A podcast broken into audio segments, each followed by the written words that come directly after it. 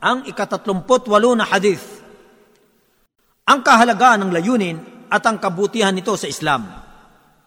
عن جابر رضي الله عنه قال قال رسول الله صلى الله عليه وسلم يحشر الناس على نياتهم Si Jabir, sumakanya nawa ang kaluguran ng Allah ay nagulat. Kanyang sinabi, ang sugo ng Allah sallallahu alaihi wasallam ay nagsabi, titipunin ang sangkatauhan ayon sa kanilang mga layunin. Isinalaysay ni Ibn Majah, hadith bilang apat na libo at dalawang daan at tatlumpo at ni Muslim, hadith bilang walumput tatlo. Ang tagaulat ng hadith na ito ay uh, nabanggit na sa hadith na ika tatlumput dalawa.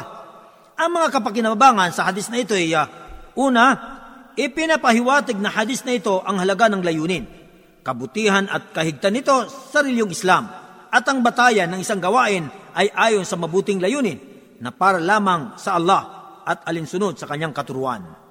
Pangalawa, ang niya, ito ay ang paglalayon sa isang bagay na may kasamang gawain sa makatuwid. Kung nilayon niya, ngunit hindi naman niya ginawa, ito'y matatawag na azm o pagpapasya lamang.